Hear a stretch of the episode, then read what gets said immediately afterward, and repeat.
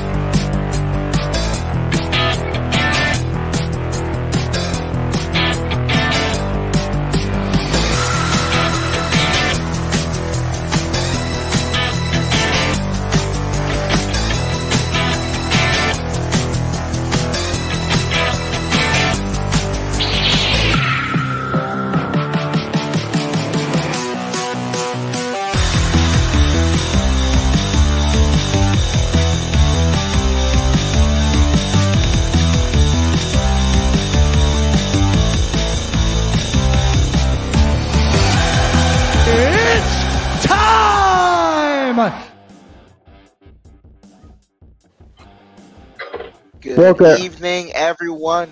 Oh, sorry. Good, uh, good evening, everyone. Welcome to MMA Weekly with Austin and Chef Dan. I am Chef Dan. Austin, how you doing this evening? I'm doing very well. Um, you can hear me all right, right? Yeah. Okay, good. Um, I'm doing very well, and I'm gl- glad to be talking um talking MMA this week because a lot happened this past week, and we got a lot of breakdown with the sport. So, very busy time, very busy month for MMA fans with UFC, Bellator, etc. So, Oh yeah, there's there's about to be an overload of. Well, I don't know. I'm, I mean, you can never have too much MMA, but there's about to be a plethora of MMA cards coming up this weekend. So we have a lot to break down. Wherever you're listening, uh, this wherever you're listening this, uh, wherever you are listening to with us, whether it be on an audio platform, on Spotify, Spreaker, Google Podcasts, Apple Podcasts, or if you're listening to us on YouTube, uh, which we will do shout outs at the end of the show to make a regular uh, comment of it and answer some questions in the YouTube comments. But all in all, uh, thank you guys so much for joining us. And we can get right into this Bellator card that happened this last week. Uh, Austin, if you want to get right into this one that happened on Friday. yeah, let's definitely do that. Um, so and so in the belt. This past Friday was Bellator 277 from San Jose, California, and the main event was Patricio Pitbull versus AJ McKee for the rematch for the featherweight title. At the last fight, AJ McKee won via first round um, submission, and this fight this fight was totally different. Patricio Pitbull wins a very close, somewhat controversial decision over AJ McKee, 48-47 on two judges' scorecards, I believe, and 49-46. No, it was a unanimous decision. My bad. 49-46 on one judge's scorecards and 48-47 on two, the two judges' scorecards. Now, this now this was definitely controversial because watching it, I thought AJ won the fight. I thought AJ did more and landed more shots in rounds one, four, and five. Well, I gave two and three to Pitbull, especially in the third round where Pitbull almost did finish um, AJ with the right hand that wobbled him and then that guillotine choke in the end of, near the end of that third round. But I guess a lot of people were saying it was a very close fight, especially that first round. Some people was somewhat close, but I thought AJ won. And I kind I look I thought AJ won, but maybe since the fight was close, I could see why some people thought Pitbull won. I mean, I mean, what, what are your thoughts on this fight, Dan? Did you agree with the judges, or you thought AJ McKee won? I agree with you. I didn't agree with the judges at all. I thought AJ won this fight. It wasn't a eventful fight. It wasn't an entertaining fight. Um, it was a close fight. But I really thought, like you said, AJ landed more to me. Granted, Patricio uh, was bringing the forward pressure, but I thought AJ was smart. He uh, dodged a lot of the shots that Patricio was throwing. I thought um, AJ had some very convincing moments throughout the fight. Patricio had his own convincing moments, but all in all, I thought AJ McKee won the. Uh, I thought he won the fifth round. I thought he won the first round, and I thought he won the uh, what the third round, Fourth round. fourth round. Yeah, because we, me and Austin both watched it together. So we, you know, we we we were discussing it, and it was like we were both shocked, and even AJ McKee was shocked at the end. You saw the utter disbelief in his face because it, it to me, I thought he won, but if it wasn't clear and you left it to the judges, then I could say that's the fault of AJ McKee because you have shown that you could finish this guy. And uh, it was a lot of dancing around the pocket with both of them. It was, and I think both guys. I think you know Pitbull obviously being finished and having a reach disadvantage definitely made him more cautious in this um fight. Versus you know versus how he typically fights in his um career. And then AJ McKee, uh, I guess he, you know he was very cautious. I guess he respected Pitbull too much. But um, but I understand because Pitbull does have power and he's you know a very good fighter. But um, yeah, I thought I, you know, some people are pointing out they felt like AJ's corner could have been better because AJ's corner kept telling AJ that he was winning or dominating the fights. You know, instead of like telling them to be more active, hey, could have lost, and things like that, etc. And so some people are pointing out that the corner, that you know, AJ's corner wasn't actually the best. I, there was something at the end of, between rounds four and five. At least I forgot. I think his dad said something that that you're not supposed to do if you're a corner man. Something about I, I forget what it was exactly. It was something involving like oh, you're uh, something like you got this fight in the bag or something. Uh, not, not, not that, but it was something where he was basically telling AJ that he's basically winning the fight. And that's some people are you know, talk, you know, mentioning that AJ's corner didn't do the best job. It really wasn't the best job because you, it was such an incomplete fight. It felt like they had, there was more punches to be had, more kicks to be had, it was a lot more activity to be had. I agree. It just felt like they left both fighters left so much on the table that it I mean, coming away from this fight, I wanted to ask you this question. Do you want to see a third time? I, I mean, I wouldn't mind, but I understand why you have people... mixed feelings about it, no, right? No, the reason why is because AJ is talking about wants to go up to 155 and doesn't want to do the 145 cut anymore, which is which I mean I think kind of which if he does do that I mean kind of a be kind of a shame, but at the same time I understand because he is big for 145.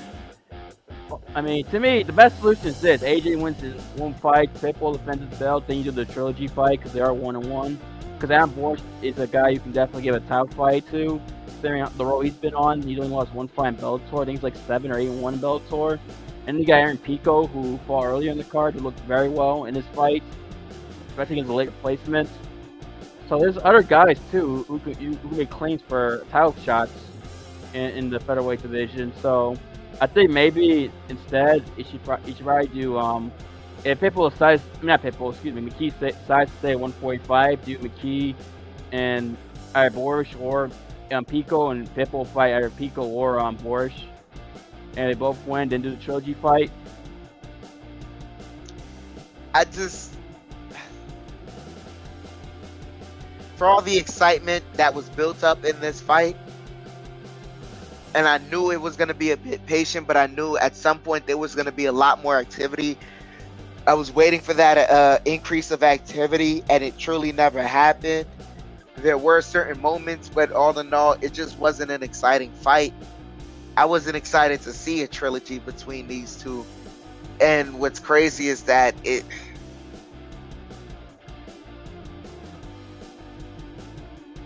I don't know, man.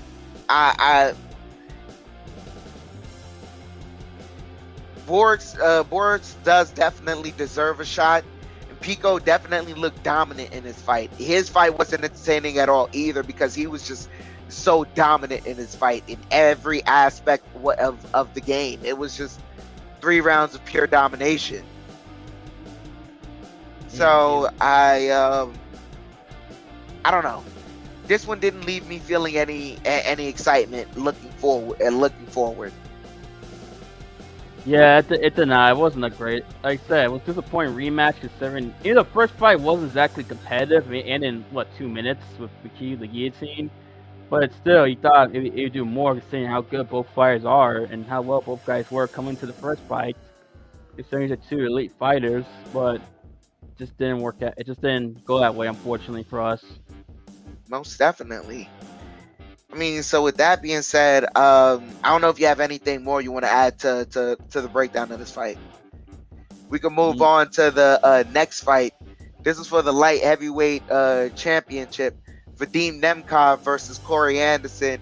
It ends in a no contest due to an accidental clash of heads that leaves Vadim Nemkov uh, open, bleeding on top of his head. And uh, man, this what I can say about this fight was it was a shame.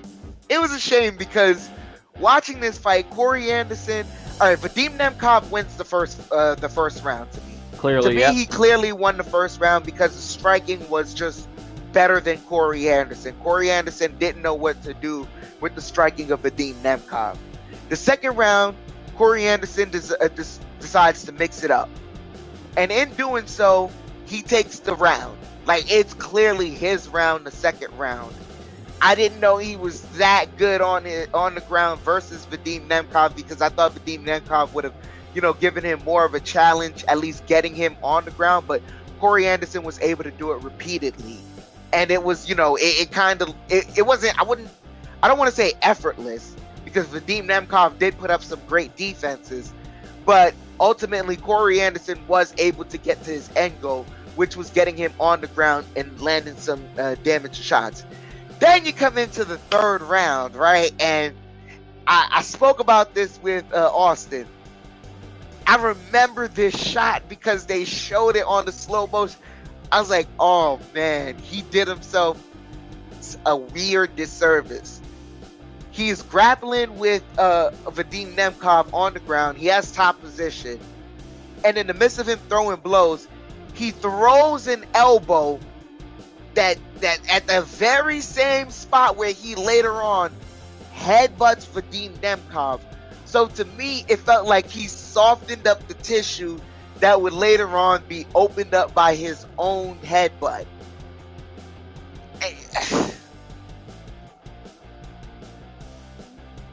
I mean, what do you do with that? It's bad luck. I mean, bad luck. Mean, well, yeah, uh, bad, it's bad luck because Corey Anderson was three, four seconds away from winning that round. And if he had won, the, if the fight got in the fourth round, and that happened, they were going to judge the scorecards, and Anderson would have been would have won two rounds to one, and he would have been the light heavyweight champion. Not only that, he would have won the light heavyweight tournament and got a million dollars, million dollar prize, and top, on top of that too. So I mean, it's just unfortunate because, like you mentioned, Nemkov clearly won the first round. He was better striker. Did defend Anderson's takedowns a couple of times in that first round. Was very good. Second round, Anderson's make adjustments, take him down, and win that round with some of his we did on top and some of his offense. Despite despite Nemkov, you know, trying to go for submissions and trying, you know, make it hard for Anderson on top. Same in the third round. Anderson did better in the third round. Landed Work shots ground and pound despite caused resistance off the bottom, going for submissions, making Anderson uncomfortable. But Anderson kept adjusting. They're very good on, on ground on top. He's a very good top game. But then, uh, but then the elbow happens, and then he, the head the head clash. And once the head clash, it just opened the cut, and that was a bad cut. I mean, it, it, it, it deserved to be stopped because that cut was bad. It was very, you could see the insides very well of that cut. If you saw it, they showed the cut. It was bad. It, and it's such a shame because Corey Anderson was so close to win the fight, becoming the light heavyweight champion, and and, and probably being considered the number one light heavyweight in the world. And yeah, and just unfortunate events for Anderson. Very unfortunate. It's, you know, it's very. No, go ahead. Go ahead. It's it sucks for him. I mean, I mean, he was in good spirits afterwards, which I'll give him credit for. But that's gotta mess with him mentally, knowing that damn, I was this close from winning the round, possibly going around four. Who knows? Maybe I could have stopped in round four. Maybe I could have dominated to a decision victory. Or if that happened in the fourth round, the, two, the judges' scorecard would have came and then two won him champion. Either way, it's just a bad. It just it just sucks Corey Anderson considering he was, I mean, so close to officially win the fight. I mean, I mean you can go, go ahead. I was gonna say like worst case scenario for Corey Anderson was that let's say he wins the uh, the the fourth round due to more takedowns and getting some strikes, and then v- uh, Vadim Nemkov adjusts and wins the fifth round. That still gives him three to two. Yeah. You're right. It would have. Oh man. Ah. This one just sucked. I watched it, and as I, as soon as I saw it, I'm like, oh, he opened them up. Let's go, let's go. And then when they're like cut, calling it off and everything, I'm like, wait, what's going on?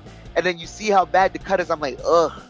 And then the, you watch the replay, and I'm like, oh man, the headbutt. I go, oh, it was the elbow too that softened it up. And as soon as I said that, they're like, we got to go right back to this elbow that happened earlier. I think, and John Big John McCarthy is saying it. He said it just right after I said it. I think that's the elbow that really softened up the blow. And as soon as the headbutt happened, boom, just got it's like he just opened up, and it's just ugh. It, it, it would mess with me. I I I don't know Corey and I don't know Corey Anderson personally, but me, it would mess with me because I would be like, ugh, I was right there. But that would give me more motivation to go back into the gym and get my stand-up game better. Because now I know I can take Vadim Nemkov down. I want the rematch. You can't deny me the rematch either. Nah. Because I was winning two rounds to one, clearly. And if I call for the rematch and you as the champ say no, like who who else do you think deserves uh, more of a rematch? Exact or yeah, exactly. And I think Scott Coker alluded to it that they are probably going to do a rematch. It seems only fair that it's not finished business. You have to do a rematch, not to, s- to sell this fight, but the tournament as well. The tournament's unresolved. There's no winner, so there's no reason to do the rematch. You got you gotta have to do it. And Someone it needs should- a million dollars. Yes, and it should help Corey Anderson. I mean, it, it motivate him to work on his stand-up game because he now knows with Nemkov that that's the thing that was giving problems. Although he knows he can get take him down, but but the thing is, it gives Nemkov you know time to work on his wrestling defense even more, especially dealing with American you know single leg wrestling versus sambo wrestling, and get and to work get off of his back. So it's kind of it's kind of like one of those fights where it's like both guys now can adjust and and now they know to adjust, what to work on both guys, and who knows how the second fight's going to turn out. Who makes better improvements, and it's going to be a more competitive fight potentially in the second fight. Hopefully, most definitely. But you know, we do know Vadim is gonna have to recover a little bit because he can't he can't wrestle too much because head, hands, and hips. He can't involve the head right now. He's gonna have to do just some wrestling where it's gonna be against the cage, possibly someone, you know, having a single leg, and he's gonna have to uh, try and learn to defend single legs and double legs against the cage and in the open area and things of that nature. But um, Corey, like you said, Corey Anderson, he has the te- he has a template of what to work on. Vadim Nemkov has a template of what to work on. We have a very interesting rematch coming up, and that is some unfinished business. But from there, we can move on to the next fight on the main card: Aaron Pico versus Aldi Edwards. And like you said, Aldi Edwards was a, a, a you know a, a late replacement, and Aaron Pico just did. eh, the round three, it, it- yeah, it, it ended in the TKO punches. Essentially, the uh, the the referee stopped it, a standing TKO, but it it was no need to go any further than that because Aaron Pico dominated him for for, for three rounds. I, everything, everything. He gave nothing.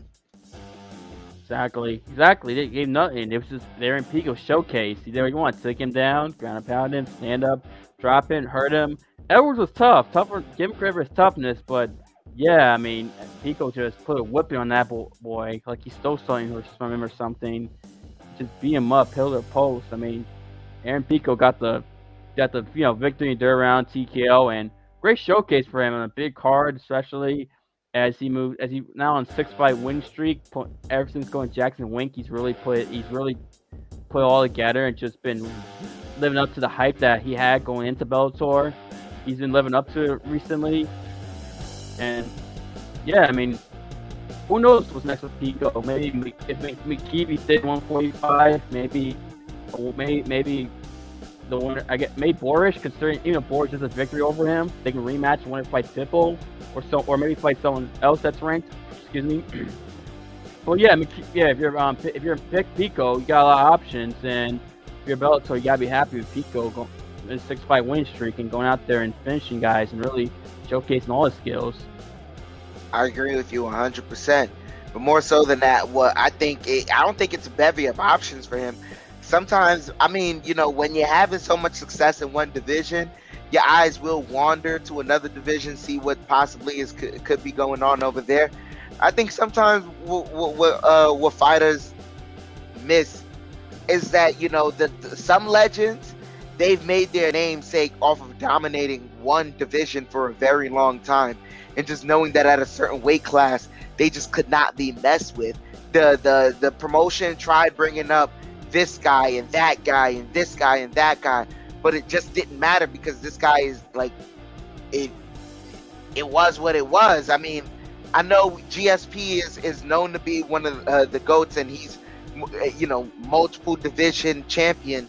All that DC has made his claim for for you know being on the Mount Rushmore for having multiple uh, divisions, but see what Jon Jones could do with his legacy as well, and being a light heavyweight uh, uh, uh, uh GOAT.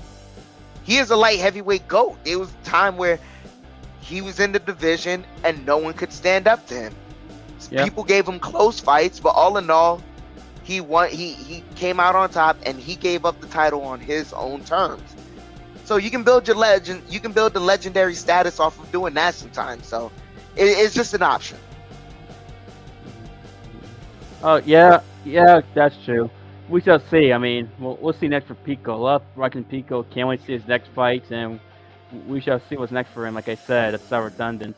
And the open the main well, card. We have, oh, well, I'm sorry. Go ahead. No, go ahead. Go ahead. On the, the open the main card was a heavyweight matchup between Lin, Linton Vassell and Timothy Johnson, which ended in the first round. You know, first round victory for Linton Vassell via strikes in the via strikes in the first round TKO. And this fight was crazy because Johnson hurt Vassell. I thought Vassell was out.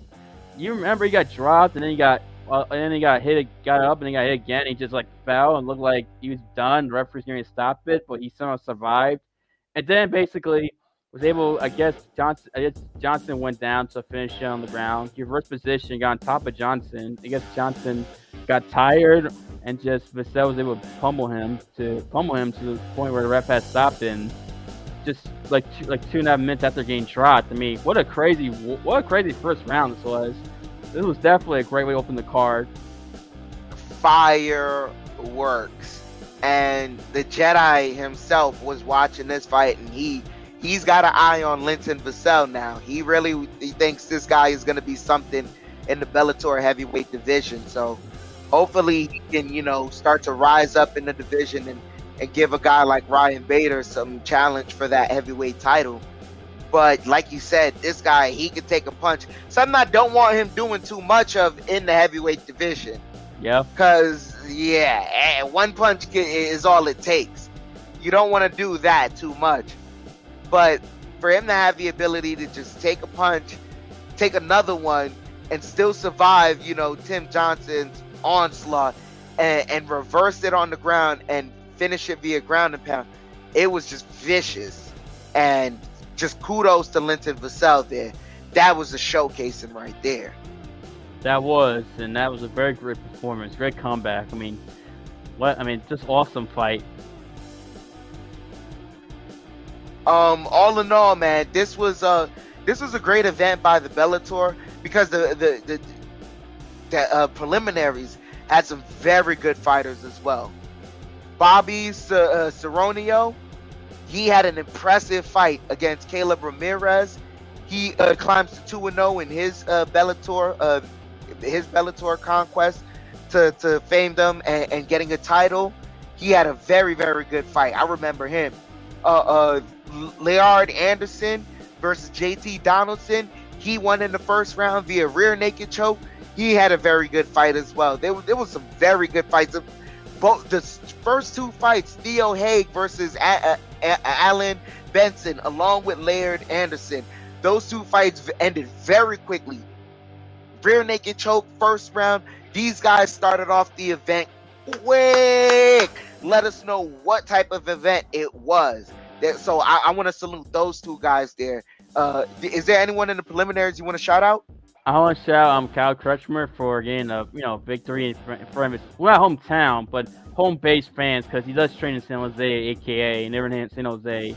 Got a good dominant victory against a very good Michael Lombardo was 12 2 coming to this fight, and I mean it was a good victory, especially the point, especially as Lombardo early on went for submissions as Crutchmer took him down but Crutchmer was able to negate that. And also the third round, he picked up Lombardo, walked him, and then slammed him, which which I love a good slam, especially picking her man up, walk him down, slammed him. That's especially in the third round too. That's really like, you know, got clap for that. But but yeah, good good victory for Kyle Crutchmer. He climbs up the Bellator rankings as he as he's probably the next you know prospect from AKA that's an American that can definitely do something in Bellator or UFC. Also, uh, oh, go ahead. I'm sorry. No, no go ahead. Saying, go ahead. There, there's there's um uh, there's a great fight that's between um let me get their names right um Luna uh Roger, Rogelio Rogelio Luna, Luna and versus Socrates Hernandez. Hernandez. Yes, this was a very very good back and forth fight.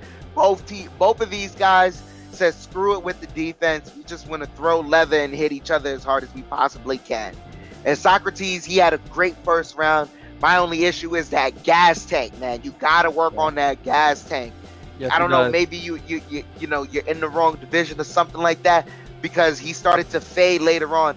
And Rogerio Luna, he just kept throwing. He figured it out. Like uh, uh, Socrates had a great first round, but then that second round, Rogerio Luna flipped the switch and he just kept going. And then he ended the third round after just both of them just kept throwing at each other.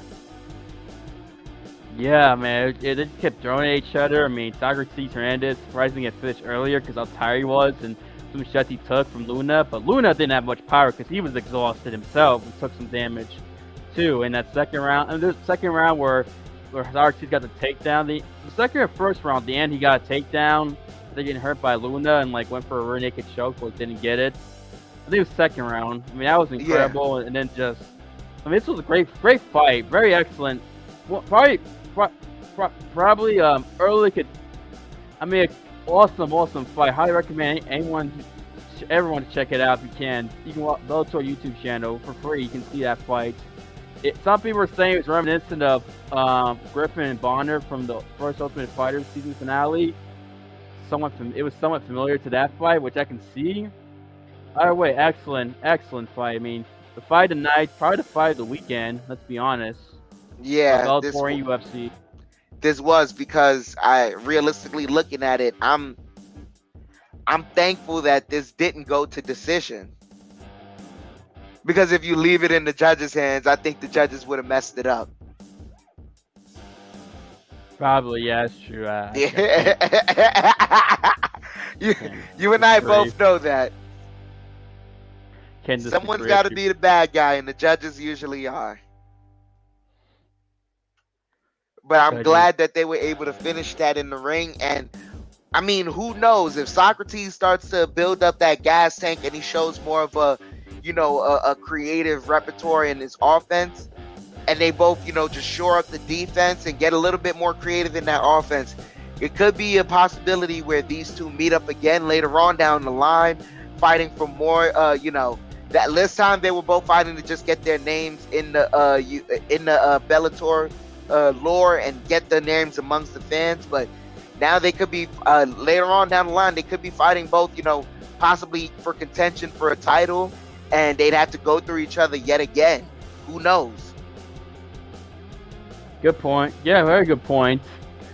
And hopefully that's that might be the case. Let's see both guys can improve and work on their skills and get some victories and develop.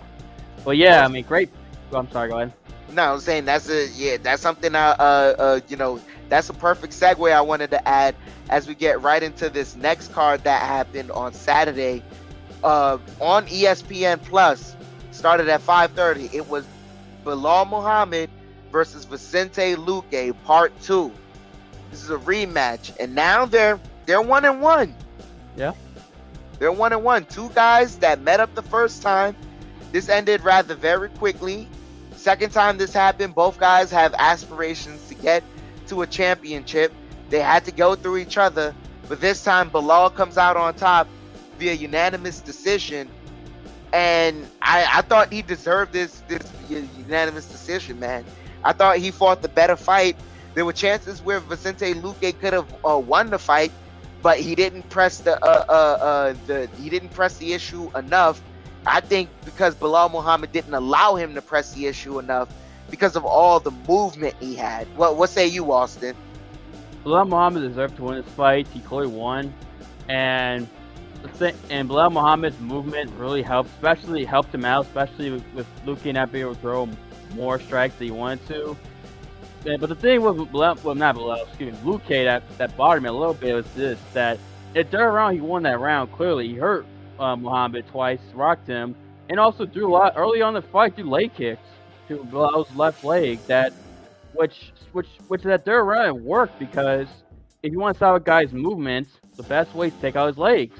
Leg kicking, calf kicking helps, and he did early on that fight in the third round and went for and was able to hurt Rock Belal and throw um and even threw a body shot like his coaches wanted him to. That did hurt Belal. That led to him more success and rocking him that third round. I don't know why you didn't go for that in the fourth round. Do more of that, considering that worked so well against Belal, and that's a great way to stop a guy with a lot of movements. But since he, he kept pressuring Belal to the cage too. That's the another thing. It wasn't like it was center.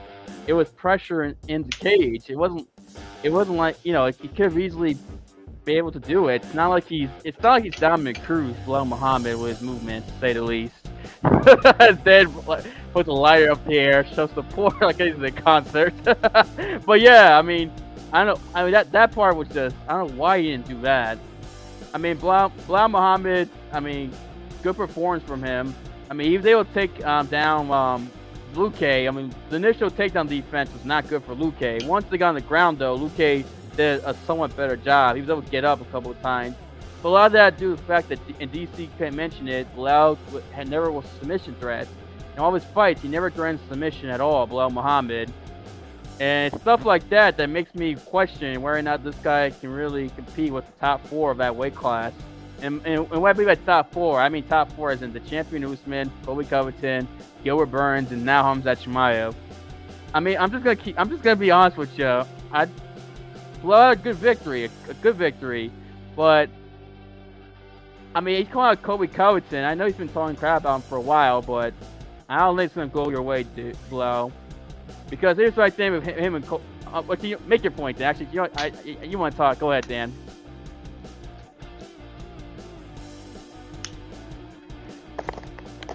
you might as well drop the mic.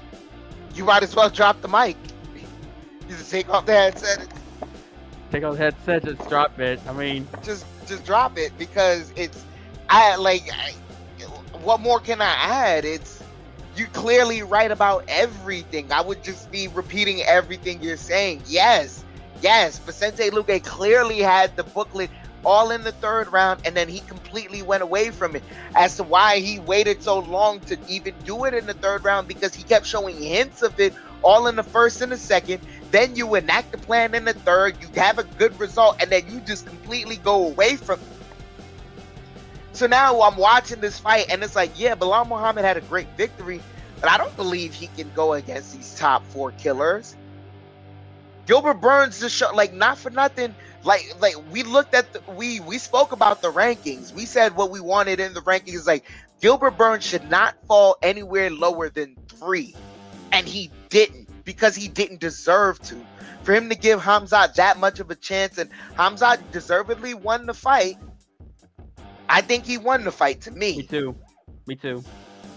but Gilbert Burns, he, he was no slouch in that fight either. He provided a uh, he provided a good fight throughout the second and the third round. It's just that that- twice. Yeah, but but like when you look at it, uh, I'm looking at that type of fight, and that was a fight that that Hamzat's coaches they swear that that was not the game plan. That wasn't the game plan they wanted at all, and he took way too much damage, and he decided to do whatever he wanted to do in the fight, which was he wanted to make it a blood war. Yeah, you're right about that. Exactly. Totally, totally, totally hit the nail on the head. That was a week ago too. And then next week was the main event. Very important the welterweight division, and you know, it's that you know Luke could have done more. And and like I said, the problem with Belal Muhammad is he's got a lot of decisions, and he doesn't have he doesn't have the greatest. You know, he doesn't have you know dynamite in his hands either. And like I said, even you know, Luke was able to get up a lot of times, you know, especially getting up his back, is because he never threw submissions until the fifth round. And I understand. pointing out, like I understand that plan of side to side movement worked against Luke, but I'm being serious. Like you, we, the reason why you and I are stressing this, and I'm, dude, I got to light it once again for you. Preach, brother. you just kept preaching is because I look at it like when you name those top four guys, when you name Usman, Colby Covington, uh, uh, uh, Gilbert Burns, Hamzat Chimaev, all four of those guys are going to do the leg kicks. They're gonna stop that movement. Matter of fact, Chimaev isn't gonna. He's gonna initiate the grappling with you. He's gonna take you down, and he's gonna go with the ground and pound. And if you try and like reverse it, that's fine, because he knows you present no threat of submission. Like it's it, for DC to have said that in the in the first round when he got the takedown, and it to have been true all the way up until the fifth round when he decided, you know what, he heard DC say that, so he decided to go for the rear naked choke. Like, bro, that's.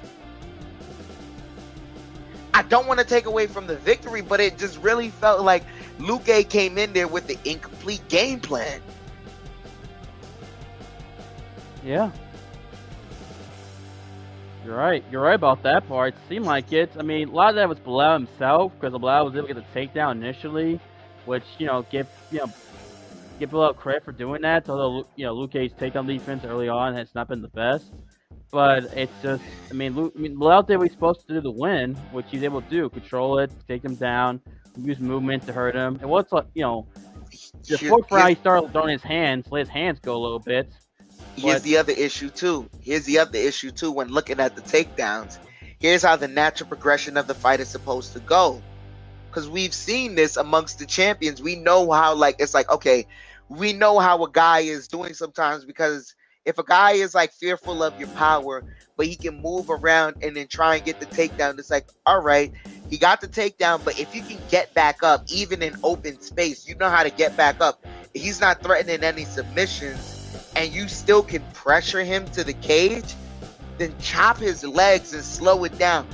Gamble a little more.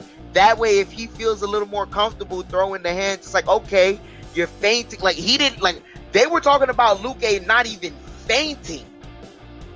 He's pressuring, throwing no feints, trying to get the one off when Belal is, mo- like, he, you ever seen how do I describe it? Like the bar where you have to press space bar in to make sure you get it in a good zone. And if you get a good zone, a good result happens. Like like a shot bar, like uh, you know a a, a, a, a, shot bar in a video game where you know the ball was going in the one side to the other. You have to make sure you get it as close as possible to the middle. And that's what Luke was looking at below. like. It's like get it in the middle get it in the middle, get it in the middle, and it's, it, it it didn't make any sense. Yeah, totally. But I'm. I'm being a dead horse, bro. No, you no, you, you make good points about that. It's a good analogy. I get what you're coming from, and the whole you know pressuring, not not throwing feints. I mean, I didn't think about that, but you're right. Should have thrown more feints. Didn't do, especially you're pressuring him. Didn't work. Didn't it just? Yeah, I mean, I yeah, that's exactly the greatest game plan from um from Luque. and Belal Muhammad, like I said, not going for a submission threat. Like, not, it's, it's not just this fight; some other fights too. DC mentioned he doesn't do enough. Even the Wonder Boy fight, he never really went for a lot of submissions in that fight It either. was just And control. not exactly. It was. I control- remember that fight being terrible because it was just control. It was five rounds of him controlling Wonder Boy on the ground, and we were just like, eh, I, I remember you and I spoke about it. It was not an entertaining fight.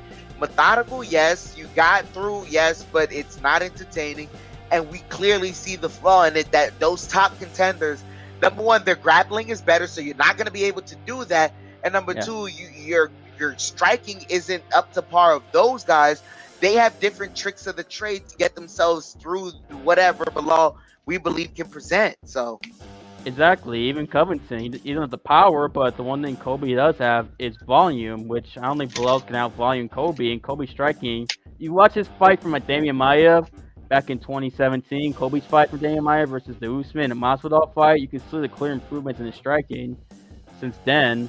So I mean, even you know, even th- yeah, like I said, those guys, Covington, Usman, Chimaev, and Burns present you know better striking, and good striking, and better grappling. So that's why I look at him. I go, man, I don't, I don't know, he's, I don't think he can beat those guys. And then those guys are all gonna give Belal problems. you know what I really think helped Belal at the end of the day, looking at it, is the fact that that Leon Edwards fights didn't go down. Yeah, the that um, it was no contest because the eye pokes. Well, that's a fight. thing. that should have been a rematch because, especially those two eye pokes and the way he did. I feel like Belal was owed a rematch because of that. Because he really took on short notice. But yeah, I think it definitely helped. Um, yeah, I think you're right about that point about the Edwards fight. But yeah, all in all, Belal Muhammad, he definitely moves up. Um, we'll see. If he moves up, then maybe um maybe Gilbert Burns calls him out. Yeah. Burns, yeah. He wants to call out Colby Covington, but maybe Gilbert tells him, "Hold on, I don't think you're nice like that. Let's fight. Let's see you move up the rank one more time." That's true, considering how close he Gilbert was- and Luke are. Yeah, he no, he was in attendance. Oh he yeah, was yeah, in attendance. He took notes. Right. He wants another five round fight too. He wants to be active. So I'm looking forward to seeing more Gilbert Burns too. So maybe Same. that's the next fight. I agree. Yeah, that could be the next fight. That'd be a great main event for a fight night too. Mm-hmm. Well, we can move on from that fight to the uh, next fight. Uh, this fight was was this also in the welterweight division or in the light middleweight, divi- middleweight. middleweight, middleweight division. Caio Borralho defeats uh Ghazi Omar Omar, Omargadzhiev. Omar Gazev first uh, in the, the round three decision. Um, I thought what this how did it end? Um, oh, uh, uh, Caio Borralho accident. Well, you know, in the throes of uh, grappling with um, uh, uh, Ghazi Omargadzhiev, he knees him while uh, Omargadzhiev hand is down on the uh, ground, and he has him in the clinch position. So uh, they, you know, deduct a point from him, and Omargadzhiev can't continue. So they just go to the score scorecards, rightfully so. I, I, you know, this one I thought rightfully so, even though he uh, had an earlier infraction that they did take points from, but um, he won the fight convincingly. They, he, the Caio Borralho, uh, dominant, dominant. Def Chaparral was more dominant than I expected, going against um Omar uh, Omargadzhiev, considering Omargadzhiev was 13 and 0 coming to this fight. And I know Chaparral has a good record. I think he was what 10 and 1 prior to this fight, if I'm mistaken. Yeah, 10 and 1, and I but but it seemed like Bahario was the better grappler, took him down, um, Omargadzhiev down, and was able to control him there, which which that was the difference. Better grappling from Barao, and then the third round, like you mentioned, he goes that knee while while Omar Gadazian had um on the ground, and once you need him, yeah, Omar can continue, and then but you know Barao got taken a point, a point got taken away from him because of that. But even then, because it was a third three round fight and two rounds had previously um happened, it was able to go to decision.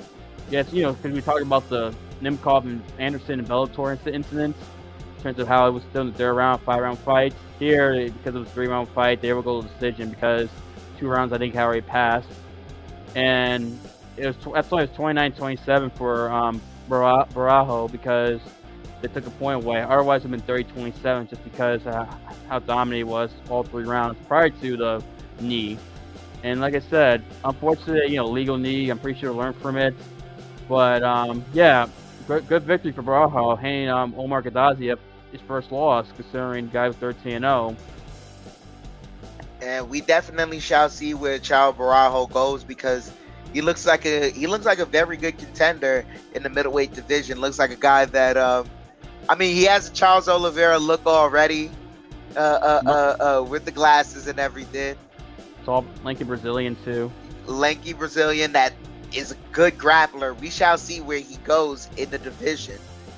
Um, but I, I want to move on from that fight to this fight. Andre Fialho versus Miguel Baeza. Whoa! First round TKO. I, I Andre Fialho wins this one. This was this was very very good. This was very very good because first off, uh, uh, uh, Baeza uh, clocks uh, uh, um, Fialho with the right hand, makes him yeah. back up a little, very wary of what could happen. Fialho starts to get his feet under him, starts striking with Baeza. He's getting the better of him. Out of nowhere, he just catches him with the, ooh. Oh my gosh, ladies and gentlemen. This was a very good fight. Ended all in the first round. Austin, you got. I know you got to take your pound of flesh about this one. no, you said a lot of things I wanted to say. Of Baeza hurting um, Andre Fialho in the first round, hurt, rocked him. You know, put you know, but once Fialho was able to get his um wits together, he came through. I think it was an uppercut that dropped um, on Baeza. Officially, it was an uppercut, and then oh yes, held him in the clinch with the multiple uppercuts that dangerous work in the clinch and DC was preaching about that. I love seeing that because a lot of a lot of people don't try that in the clinch sometimes. They're not, you know, as soon as they're bodied up clinch, especially in the open space, you you have a variety of ways to attack in the clinch. And there's not a lot of creativity in the clinch, but uh, Andre Fialho, like, go ahead, go ahead. Sorry, sorry, go ahead, go ahead. No, no, no, no, you're good, you're good.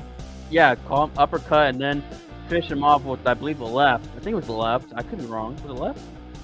Yeah, it was left. Massive uppercuts and then boom, extended the left to finish him off. Yeah, so he was, was out. He was out, and then the hammer fist came through at the end to really, and he tried to argue with the ref, but you saw it from when like the hammer fist woke him up because the left put him out. The yeah. left had him like on his knees bent, out Eyes looking up in the sky. Yeah. Yeah. No, you're right. The hammer fist woke him up, and then that. But, but he was done. It was a good stoppage by the ref. Great stoppage. Fialho got the very great victory. First victory in the UFC considering his debut fight against Michelle Bahia in January did not go his way. But here gets his first victory in the UFC, and what a way to get it! Great, great TKO victory. A freaking uppercut, then a left to drop him, and hammer fist. I mean, first round, good job, Andre Fialho. I mean, can't wait to see his next fight because he's definitely a pretty good fighter and entertaining too. Very entertaining. I'm looking forward to that. And uh, I believe. Nope. Give me one moment. Excuse me. Yep, he got a performance of the night bonus. So salute to Andre Fialho there for a performance of the night bonus, and, and he put on a great show. Of a, a great show And we can move on from that fight to the next fight on the main card. Uh, Mayra Bueno Silva versus Yanan Wu. This fight ended via unanimous decision. Mayra Bueno Silva wins this fight.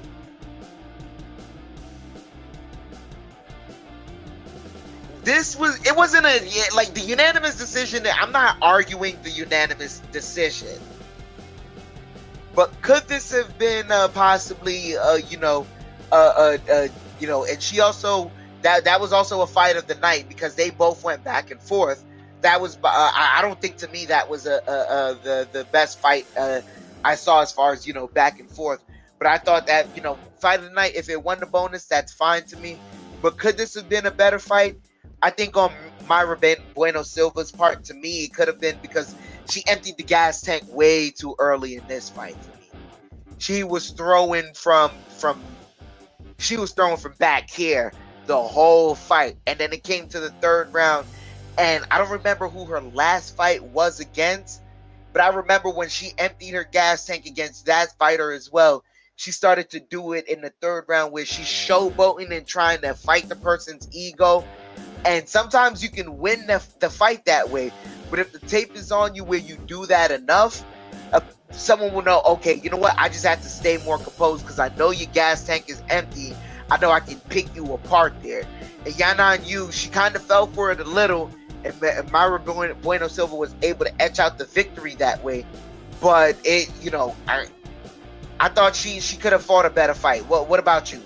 You said a lot of things I wanted to say. I mean, I'm agreeing a lot about about throwing a better fight, gas gassing out a little too early there, and she kept throwing like punches from like back here, uh, back here, and like you know, you know, gas empty her gas tank, especially in that third round, and that um, like I said, like trying to showboat and get like Wu fell for it early on, but in that third round, I mean, it was a good performance. Could have been better from Bueno Silva, especially since if she keeps doing that, eventually some other fighters can figure that out and use that against her, especially if she's tired and her opponent's not hurt at all. I mean, she can use that. Her opponents can use that to finish probably Bueno Silva. So that's the only something she's got to work on. And and Silva seemed to be having more powerful shots than Wu. I think Wu's power wasn't there in this fight, based on what I saw. I mean, well, was good. Well, I'm sorry. I agree with you 100% there. Wu's power was not there for that fight. Oh yeah, good, good, a good, a nice performance for Bueno Silva. Definitely, don't don't just throw everything with letter because you get tired and then the third round that can come back and bite you in the you know what in the butt and then you're basically in trouble from there. Most definitely, but uh, we can move on from that fight to this next fight. Uh, Pat Sabatini versus TJ Laramie. This was a good fight as well, too, for me, man. This was a really good fight because I love watching Pat Sabatini put in work. Whenever Pat Sabatini is putting in work, I just love watching it because that guy is a consistent worker. He loves, you know, he, he comes in there, he's no nonsense. He knows what he's coming in to do. And that's what he did there. TJ Laramie definitely presented a better fight than most people he had good grappling defense, but all in all, Pat Sabatini was able to f- reverse a lot of positions, and he, you know, it, it, his ground and pound saved him. Getting, you know, fighting through submissions, getting some, uh, trying to get some submission attempts, definitely helped him edge out this fight, and it was a unanimous decision. I, I thought he won this fight through and through, but I think it. I don't think TJ Laramie is for the worst of this fight. I think these two guys are definitely going to meet again in this division. What say you? Um, possible. We'll see if Laramie can bounce back from this victory, which I think he possibly could. Because Laramie, you know, this is his first fight in what was it, two years? I think we talked about. I'm, he didn't fall in a while. Mm-hmm. So for him to do this was definitely a good sign. I mean, hopefully he gets more ring time, more octagon time, could definitely help him out and not up the rust and maybe perform better. But Pat Sabatini is very good, especially in the ground game. He's very good, and he showed in this fight. You know, let, you know, especially with posi- dominant positions and all that, etc. I mean, he was very dominant. Very, very good, very good performance from Sabatini, showing once again why people are high on him, especially if who follow his career. And he, he got he won his fight 30, 30 26 all three judges scorecard. So they so he they he was just so dominant in his fights and his just his ground game is a problem for a lot of people. The key with fighting um, Sabatini is preventing him from getting on the ground, because if you don't get because if you're on the ground with him, it's it's a trouble for most of these fighters in the lightweight division. I think lightweight, if I'm mistaken. I'm I don't know forget any weight classes now. Give me one moment. Let me check on that. Could be wrong. It's a featherweight. It's, featherweight. Featherweight. Okay, featherweight. Yeah his ground game definitely could be a problem for a lot of these featherweights in the future, especially, if they can't stop his takedowns. I mean, watch out. Yeah, there has to be someone. I think right now, what Pat Sabatini has yet to run into is someone with enough uh, footwork to stay away, enough uh, ground defense to keep themselves upright, and enough striking to keep the fight upright to where Sabatini is maybe has to say, you know what, I can't just, you know, walk down some walk them down and get whatever takedown I want. I'm gonna have to strategically strike with them and then get what I want. And maybe we'll see a, a you know a, a, a more from Pat Sabatini. But all in all, he's, he's just shown that he's a different force in that weight in that weight division. And uh, you and I are both looking forward to more Pat Sabatini. Uh, we can move on to the first fight on the main card. Uh, uh, Mounir Lazzez versus Angie Loosa uh, Loosa. Uh, Mounir Lazzez wins this fight unanimous decision, and I just thought Mounir Lazzez he was way faster than a- a- Angie Loosa. Like this is he was just so speedy against him. Whenever Loosa uh, threw once, uh, uh, uh, uh, Lazzez had two more waiting for him. He two he threw twice. He had four more waiting for him, and he did land some powerful shots. But what I I, I thought Laz, uh, uh, Loosa's uh, detriment was that he, he he knew Lazzez was faster than him. What he didn't want to concede was the speed and actually try and get closer to Lazzez, make this a dirtier fight. If he had the possibility of making this a dirtier fight, then he had a chance of maybe winning. But Lazzez is a specimen. He is a specimen to behold, man. Okay, I did not see this fight. Unfortunately, I didn't see this fight, so I so I didn't get to see um. Uh, you said you said Lazzez was a specimen to behold. Yeah, Laz- Mounir Lazzez is a specimen to behold, bro. Because this guy is just he's different, and they're in the welterweight division, but he moves very, very fluid. He moves. You know, you know what's crazy? What?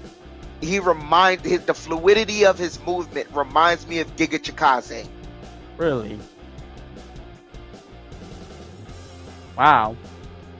That, that's for a welterweight. That's pretty impressive considering Giga's Very uh, impressive. and Giga's got that great kickboxing, you know, background too.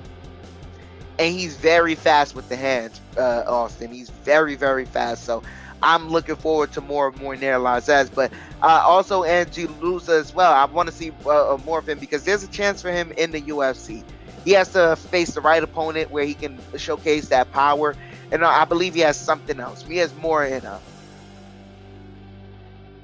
Okay, and that that concludes the breakdown the main card of this um, fight night. You know, this UFC fight night: Belal Muhammad versus Vince today, Luke K2. And anyone mention the prelims, um, Dan? Another fighter, uh, a fighter in the preliminary, he got a, a performance bonus as well. Drakkar Klose, vicious, vicious, vicious finish in the second round via punches. He beat Brandon Jenkins, the human highlight reel. Uh, Brandon Jenkins, he did fight a more composed fight. That's what I wanted from him, but Drakkar Klose was just, he's a different animal. This guy's a different animal, bro. I, different animal. Different Cool. animal. That's a, you were saying something? No, so go ahead. Yeah, he's just a different animal. I another person I want to shout out is Devin Clark. He fought Um, William yes. Knight. I, I know you saw that one. What were your thoughts on that? Oh, I like the finishes. I love the finish. Finish is pretty good. It was, it was him to clinch, um, nine to clinch, and then he drops right elbow, le- then a, then a left to drop him and finish him. Then just ground and pound. I mean, that was impressive. I like the combination. You don't see el, you know, you know, especially when you see usually it's punches, never like elbow a punch. It doesn't happen like as often as punches. So it was cool to see that. It's very unique and different. Very good, good, good, not good finish for um Devin Clark, especially at heavyweight too. Oh yeah, and also the crazy part is I think I don't know, man. Maybe heavyweight is is is better for Devin Clark because he can take advantage of these big guys that are are are, are you know just swinging for power. Because we saw in his fight with Ion Kutal- uh, Cutelaba how he could just take a punch. Ion Cutelaba really punished him, but he fought through and was able to you know end up in uh, taking it to the judges even though he lost that fight convincingly, his you know I remember hearing his dad shouting his name, "Come on, Devin, fight through, fight, fight, fight." I remember his dad was his voice was ringing through the Apex Center, and so that's why I remembered him. And he took a beating in the first round from William Knight. William Knight got him early there, clocked him a little early, but Devin Clark was able to fight through the punishment and was, uh, you know, successful in, uh, um, in in fighting through and getting it to the third round through his grappling, the grappling, ground and pound, submission attempts. He kept, you know, landing the body shots on the ground. That's something that I, I see fighters they don't love doing a lot because they think it's ineffective. No, he was able to get the right angle on his shots and kept striking William Knight in the body, made him change his hands. He could have gotten the triangle, didn't happen there, but all in all, Devin Clark, awesome performance. Awesome performance there. Another fighter I want to shout out, Pannie Kianzad versus uh, Lina Länsberg. Wins the fight via unanimous decision. She was just on Lina Länsberg. And Lina was able to throw those elbows. She is the elbow queen. Got some elbows in on Pannie, was able to uh, uh, change the complexion of the fight in the second and in the third round. But Pannie, all in all, just kept the pressure forward with her striking, made it a gritty fight. This was a pleasurable fight for me to watch versus these two ladies.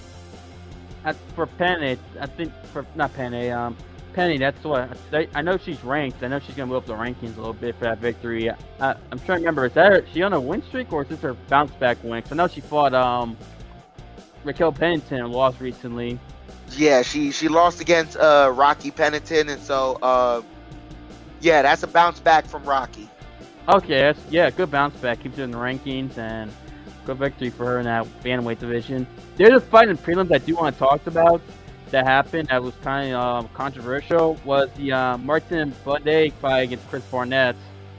We're in the we're in the third round. Barnett Barnett um, Buday hits um, Barnett with an elbow that looked like that was the back of the head, and Barnett you know reacted and then you know dropped down, and the, and Dan Murray I believe like stopped the fight because because Barnett was really affected by the elbow, and um, and do you think it was? Do you think it should have been um, disqualification? Because I don't think so. Cause I don't think he wasn't trying to. You could tell he was trying to hit him from the side on Barnett.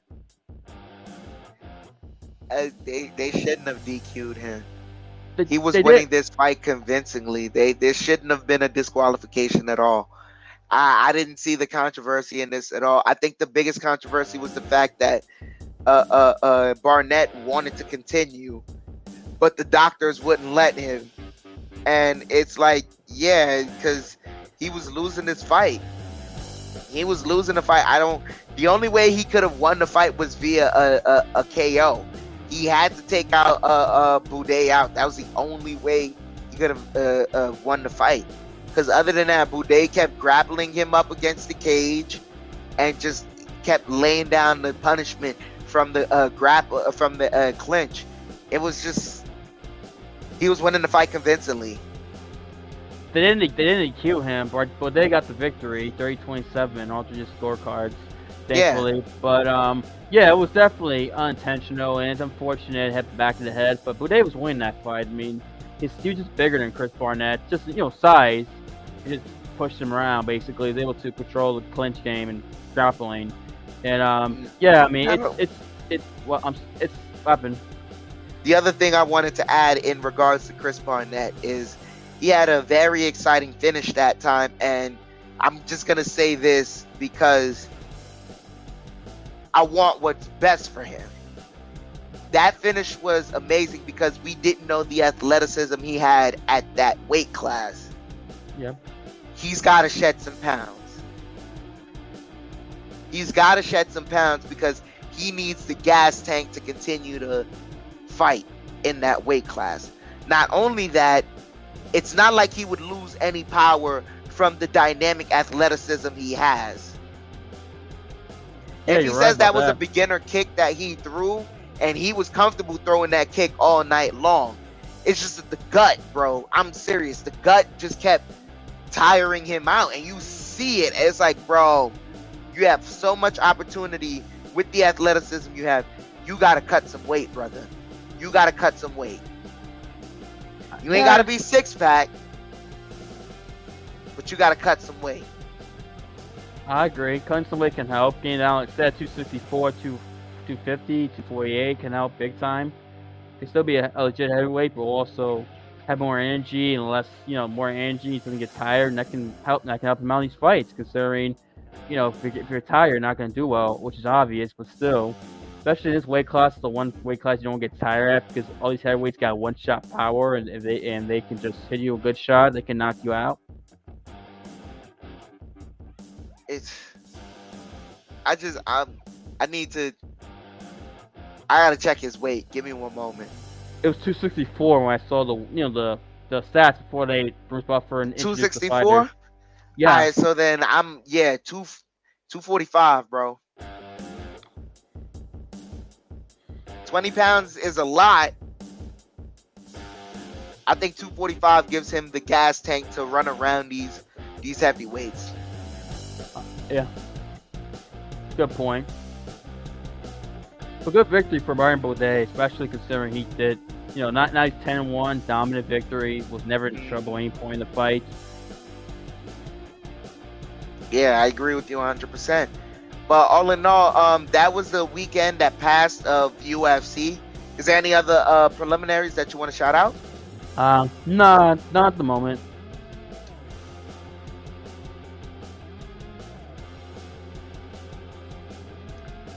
Matter of fact, there is one more fighter before we move on. Uh, Alatengheili, he won the first fight of the night against Kevin Croom via uh, TKO. I remember that fight. That was a very good fight.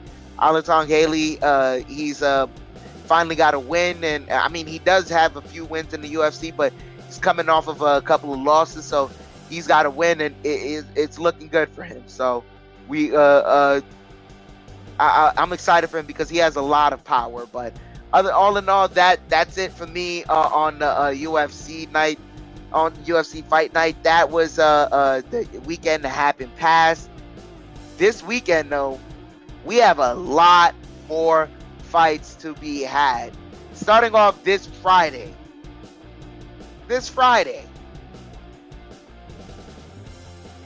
this Friday Showtime Bellator the women's flyweight championship will be decided between Juliana Velasquez and Liz Caramucci. Is that did I say that correctly or Caramucci? Liz Caramucci. Caramucci. Yeah. You got to tell me about these two fighters, Austin. Liz Caramucci, I mean, if, if you remember, her and Ronda Rousey were, were part of the first ever women's fight in, in UFC history, the UFC Mm. bantamweight women's bantamweight title back in February. Tw- uh, oh my voice, excuse me. Um, it was February of 2013. I forget which pay per view it was. It was a, it may have been the pay per view, and that was the first women's title fight, women's fight period in UFC history. So she's been around for a while. this Carmouche. Her last fight in UFC was a loss to Valentina Shevchenko for the flyweight title, where she lost uh, decision. wasn't the greatest fight in the world. Then got cut from the UFC. Since going to Bellator, she just won three in a row. Three in a row, excuse me. And she's got two finishes in that three-fight winning streak as well. Her last fight was a TKO victory in the first round against Kana Watanabe back in June of back in June. So yeah, she's definitely um, earned the title fight against um, Julia Vasquez, and Vasquez is coming off a, con- a very close, somewhat controversial victory in her last fight, which was her first title defense against um, who she who she defend against? I'm trying to remember now. I forget who Julia Vasquez defended the belt um, against. Uh, Uh, uh, Denise Kielholtz. Kielholtz, yeah, that's right, Kielholtz, that's right. That, yeah, it was controversial. I mean, it was very close. Some thought Kielholtz should have won that fight. But she is coming in. Yes, split decision. And for Vasquez, this is an opportunity to get a, a victory over a big name in Carmouche. She's fought for the UFC bantamweight and um, flyweight titles.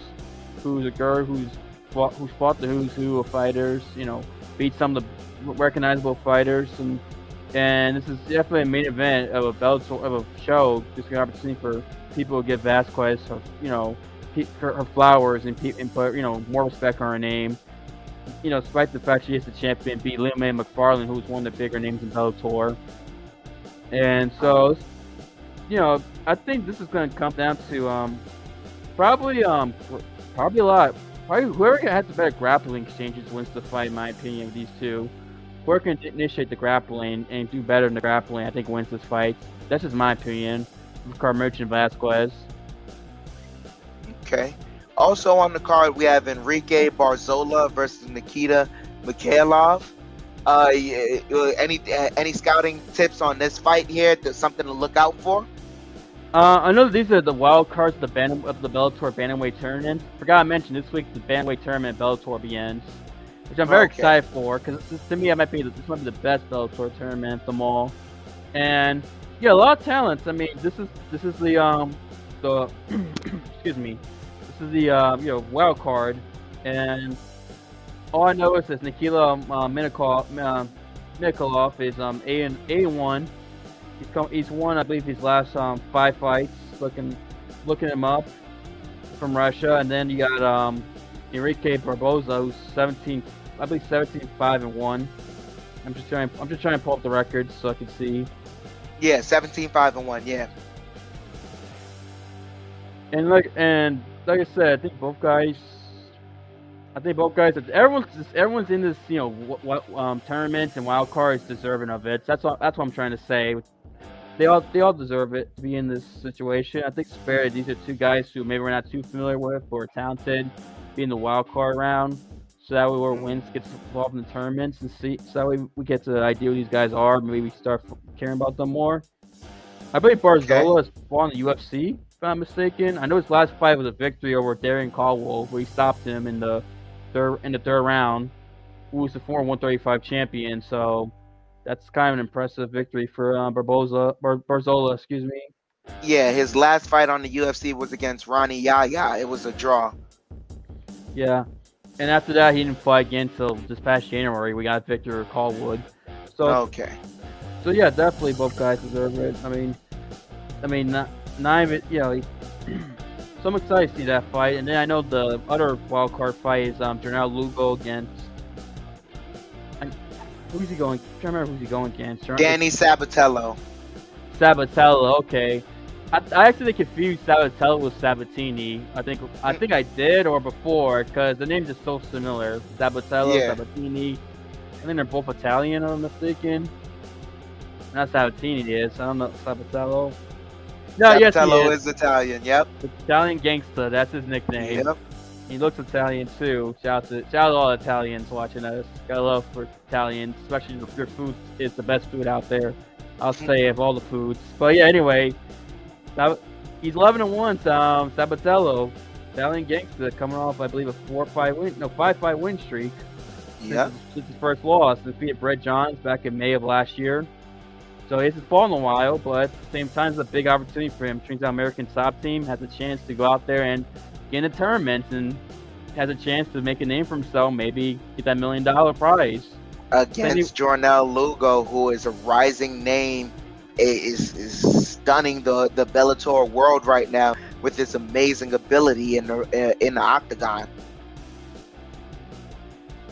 Yeah, Lugo's very good. I mean, you're right. He's undefeated. I mean, A and O. You're right. He's definitely been uh, one of the better prospects Bellator has. Jornel Lugo.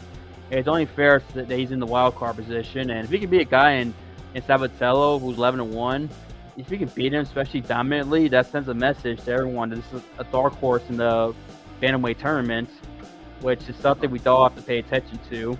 Like I said, this Most- tournament, a lot of guys go in this tournament. This is a good. That's why I like this tournament so much. That any number of guys can legitimately win this this tournament.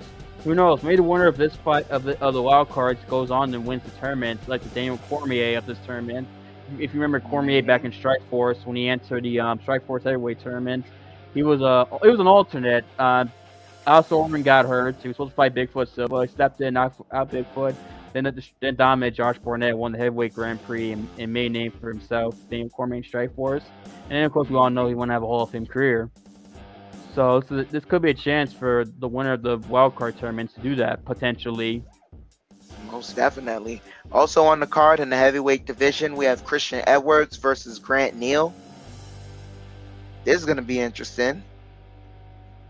Too, yeah, I agree. I no, excuse me, light heavyweight division.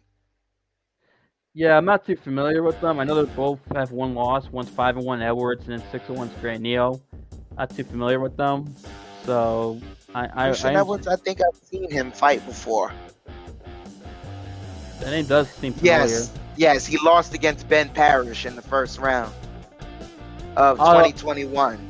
Oh yeah, okay, okay, that was we lost to. Yeah, you're right. You're right. Now I Yes. remember. They're, they both come off their first losses, Edwards and Neal. So Tone's gonna bounce back from this victory. All right. Also on the card, we have Manny Muro versus Nate Andrews. You have any tips there? Not much. Not too familiar with um, a lot of these guys on the card at their this. All right. So then, yeah, there's a lot of interesting names there that we're gonna be introduced to. Uh, ladies and gentlemen, I'm I'm only gonna say this about three times now. You can catch the preliminaries for free on YouTube. And two more times now. You can catch the preliminaries for free on YouTube. I'm saving the last one. I'm saving the last one. And then Saturday night, we're gonna, uh, UFC is kicking it off Saturday night, 6 p.m. We have the Amanda Lemos versus Jessica Andrade card on ESPN Plus. That's a fight night card. And um, me and Austin talked about this in the preliminaries. Can we keep it funky with you guys, ladies and gentlemen? There are some names here, here and there, but all in all, I don't think this card is going to be too exciting. it's not it's not the greatest card. I mean, last week card on the UFC card has has some fights that are interesting, some are like eh, but this card I not it's not a strong one to be honest with you. It's really not. The main event. I mean, the there main- are Go ahead. the main event is interesting. We both agree there. Amanda Lemos versus uh, Jessica Andrade. That's very interesting there. But then the co-main event, Clay Guida versus Claudio Puelles. I, I'm not interested there.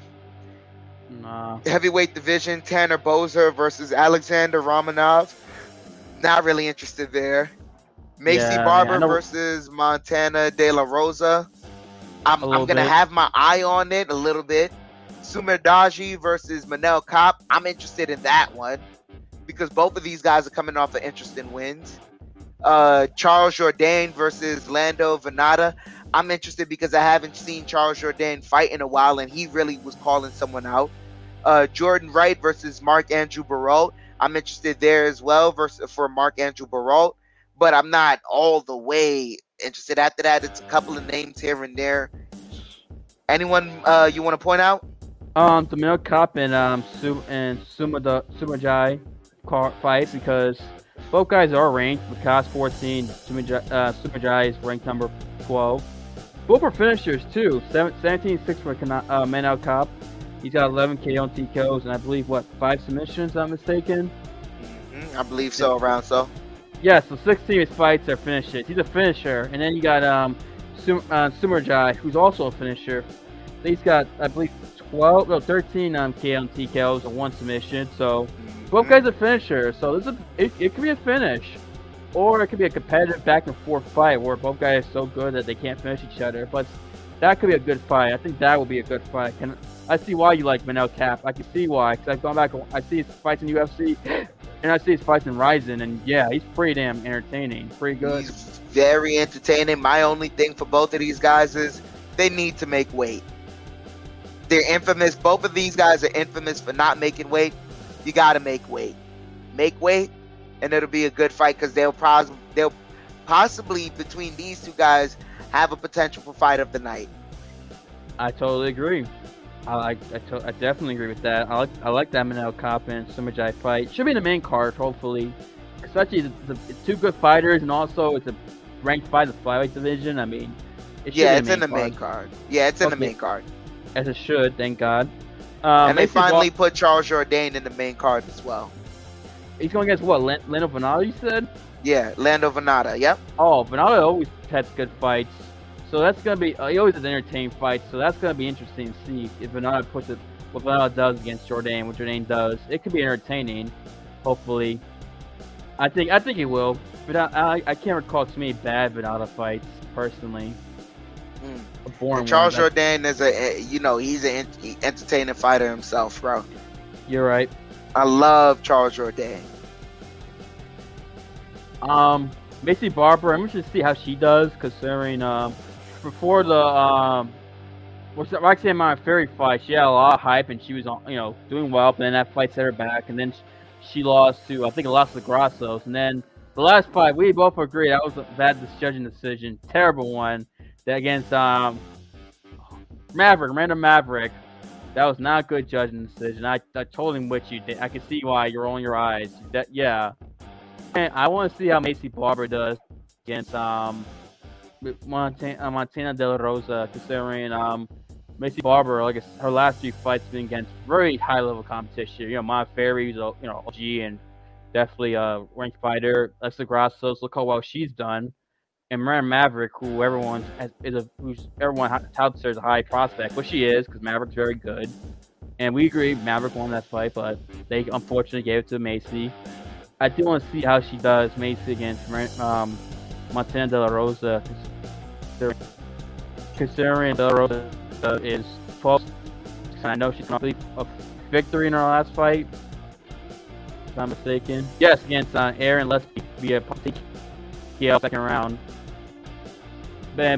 But so, but still, I think this should be hopefully for Maycee a better fight for her against you know better competition for her than um, a Maverick or a Grasso. Potentially, I don't know. I see roll your eyes, Dan. I mean, talk to me.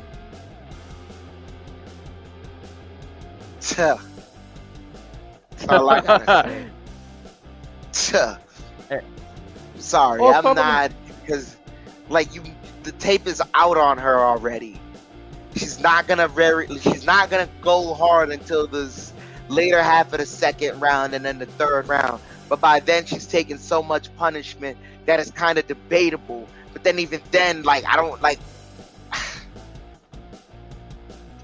like that style doesn't work. You and I both know that style doesn't work. It just if for championships, that style doesn't work.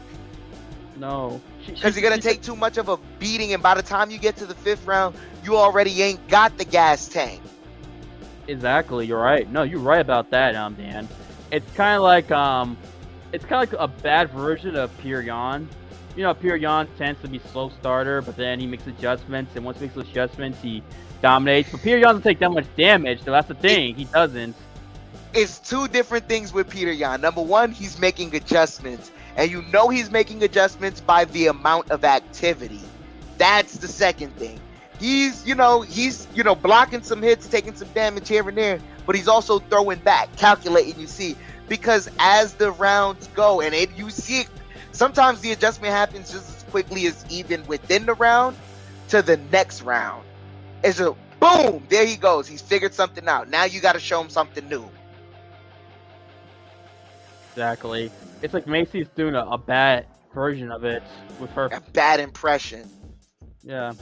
She needs to get bat, faster starts. If she can do that, I mean, I think she can take off in her career. Just me personally, if she can just fix that, that's the thing that's holding her back is that is that aspect. The slow starts. Whatever. Anyways, let's talk about the main event because I think we should. This isn't you know uh, just Andrade is going down weight class. First of all, are you surprised? Because I'm I'm a little bit considering I thought maybe so she, she did decent at 125, but I guess she's not exactly the biggest 125 in the world. Uh, yeah, there's that because consistently you see Valentina Shevchenko, she's there at the top, and that's something she would have to always kind of go through with all the length. And the girls coming up behind her are lengthier and lengthier. She's the only odd one that doesn't uh, fit. So now, if you go into a division like strawweight, you see a girl like Zhang Weili. She, she's got power behind her. She's shorter, and she can touch those girls because they don't have as much power as. Uh, so, uh, as a, a, a, girl like Zhang Wei Li or a girl like uh, uh, Jessica Andrade. So it makes sense to me. Okay. Well, yeah, because I do remember she did beat Katlyn Chookagian. I mean, she finished her body shots, which I thought maybe her power, that's the one thing she had over the other girls is, you know, fact that she they're all taller, she just hit them in the body. If her power, she can really do damage. That's just me, and she's strong, but I, got I get where you're coming from, Dan, in terms of the size and like strawweight versus flyweight. I, I understand where you're coming from. But this is a you know a good fight for her against Mana Lemos, who I believe is coming off a five fight win streak, if I'm mistaken. Yeah. She is yeah. coming off of, and it's surprising to me because Lemos. I, am surprised that Lemos would even take this fight because she's only ranked number ten in the uh, division. I, I thought her focus probably would have been, you know, trying to fight uh, uh someone higher ranked and get in the top five. But this would be just as good too, especially against Jessica Andrade, who's coming off being number one in another division. This could also help you uh, move up in the division. Well, that and also Jessica Andrade is a former um, champion at strawweight too. She she beat Rose, she knocked her out, and so if you beat the former champion at um, strawweight and a girl who's number one in another weight class, that can do a lot for Amanda Lemos. That can put her in that top five, probably. It'd be hard to not. You, you I mean, she, if she was top, if she beats um, Andrade and gets a top five spot, you can understand it, right? It's not like totally unjustified. I I'm looking at it right now. If you give her Marina Rodriguez, who's ranked number three, I wouldn't argue that.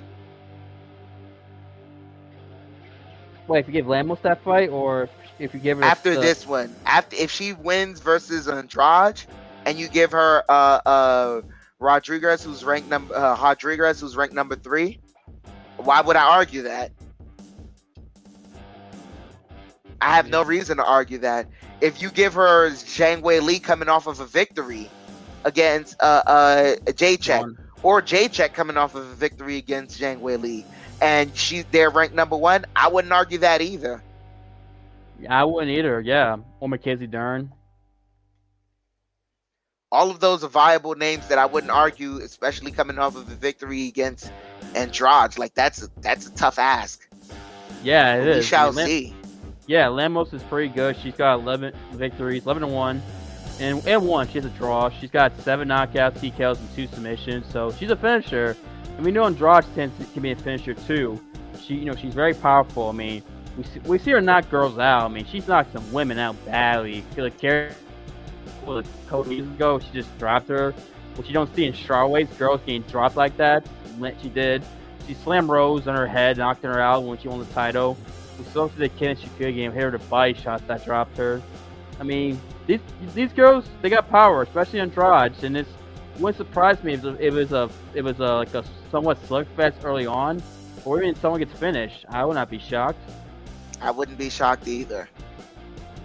Yeah, I mean, this is a big test for Lemos. First main event against someone who's been one of the top women fighters in the world the last five years and Andrade. I mean, if Lemos passes this test, I mean, this is wonders for her career. And if you're Andrade, you beat Lemos, you're in the top 10 easily of two weight classes, probably one if you decide to a straw weight. And now that, Yeah. uh, and you can, and you can win a couple fights in straw and get a trophy fight with Rose if Rose should um, beat Carla remain champion too. Yeah, but uh, like, yeah, there's just there's a lot of implications here on this fight. It's very interesting uh, coming down the pipeline. And I, I'm interested in that, but it seems like it's Women's Weekend, uh, uh, you know, this weekend because not only is that the headline, and Friday is a headline for Bellator. Bellator has a two-day event, ladies and gentlemen. They have a two-day event, and this Saturday, starting at 8 p.m they have an event where the headline is Cris Cyborg facing Arlene Blencowe for the Bellator Women's Featherweight Championship. There's a lot of interesting fights on this card here. Ooh, yes. There is a lot of interesting fights on this card here. Yeah, I think. I mean, let's let's Cris Cyborg versus Arlene Blencowe. What, what what do you see in this fight? Um, if I remember, Cyborg finished her in the first round or second round of their fight. I think I want to say it was late November, late late um late November 2020, Try- October 2020. Okay, I know they fought before. I just don't remember when. And Cyborg, um, no, she she she stopped her. She submitted her. That's right. That was Cyborg's first submission victory. She submitted Arlen um, Blencowe in the uh, I mean in the first in the second round, rear naked choke that's you know, I was very impressed considering that's Cyborg's first submission victory, and we think of Cyborg, we think of her knocking women out. We don't think of her submitting girls. Mhm. So I mean, I wonder, I wonder how that's going to play a factor. Does Cyborg try to go for submission again, or does she fake a submission, get- leaving Blencowe open, just dropping her with her power? Because we know Cyborg, that girl can knock, that girl knocks women out. I mean, she's devastating. I mean, she she messes up women. I'm trying not to cuss, but you get the point. I'm trying to say. Oh yeah, nah, I, I get the point. Uh, but the o- other thing too is, I hope, uh, um, I hope, I hope Cyborg isn't so confident in her power because she got the submission that she's overthrowing and makes the mistake that um, Amanda Nunes made against uh, uh, Julianna Peña because I I felt in that Nunes fight she kept overthrowing because she was so confident in her power. She felt that she could get whatever that it's like, you know what? It's it's whatever. I'm gonna just throw with reckless abandonment. I'm gonna finish this quickly and I'm moving on to the next. And you can't do that. You gotta focus on the opponent in front of you. You got to finish via the submission, your first submission. You know she's fearful of the power already because that's tape on you. But she's also going to be, you know, cognizant of the submission. Play with it a little. You mix mix the martial arts a little. It can help you out to your benefit. That's what that's what I want to see from Cris Cyborg. I totally agree with what you said. That's all good points about you. Play it. Don't get too cocky. Chris submit her. Mix the martial arts. Stay focused. Treat her like a like like, like a threat that she is. And like I said, mix the martial arts, and definitely, if you do that, I think Cyborg gets the victory. You made um, great points there. And I do think Cyborg's going to win, personally. I think she's going to win. I know it's MMA, I expect the unexpected, but I don't think um, Irene, Arlene um, is the girl to do it. Like I said, hopefully Cyber doesn't look too far ahead with um, because considering Cat Zingano ever since going to Bellator has looked really good at 145. But yeah, definitely make great points there, Dan, and totally agree. Can't wait to see a Cyborg fight because Cyborg brings it. Cyborg loves watching Cyborg fight. We can move on We to talk about. Yeah, we could. We I definitely. I want to move on to this. I want to get your breakdown on this for the interim bantamweight championship. Juan Archuleta versus Raufeon Stots. Well, man, what a great co-main event. That that, that this could be a, the main event if they wanted to. I mean, I understand Cyborg is the big name in Cyber in his actual championship, but this fight is so damn good. It's a shame Sergio Pez got injured, man, because Sergio being the champion, I mean, would definitely be great to see Sergio go against Stots, considering Stots is his training partner and Sergio's really good.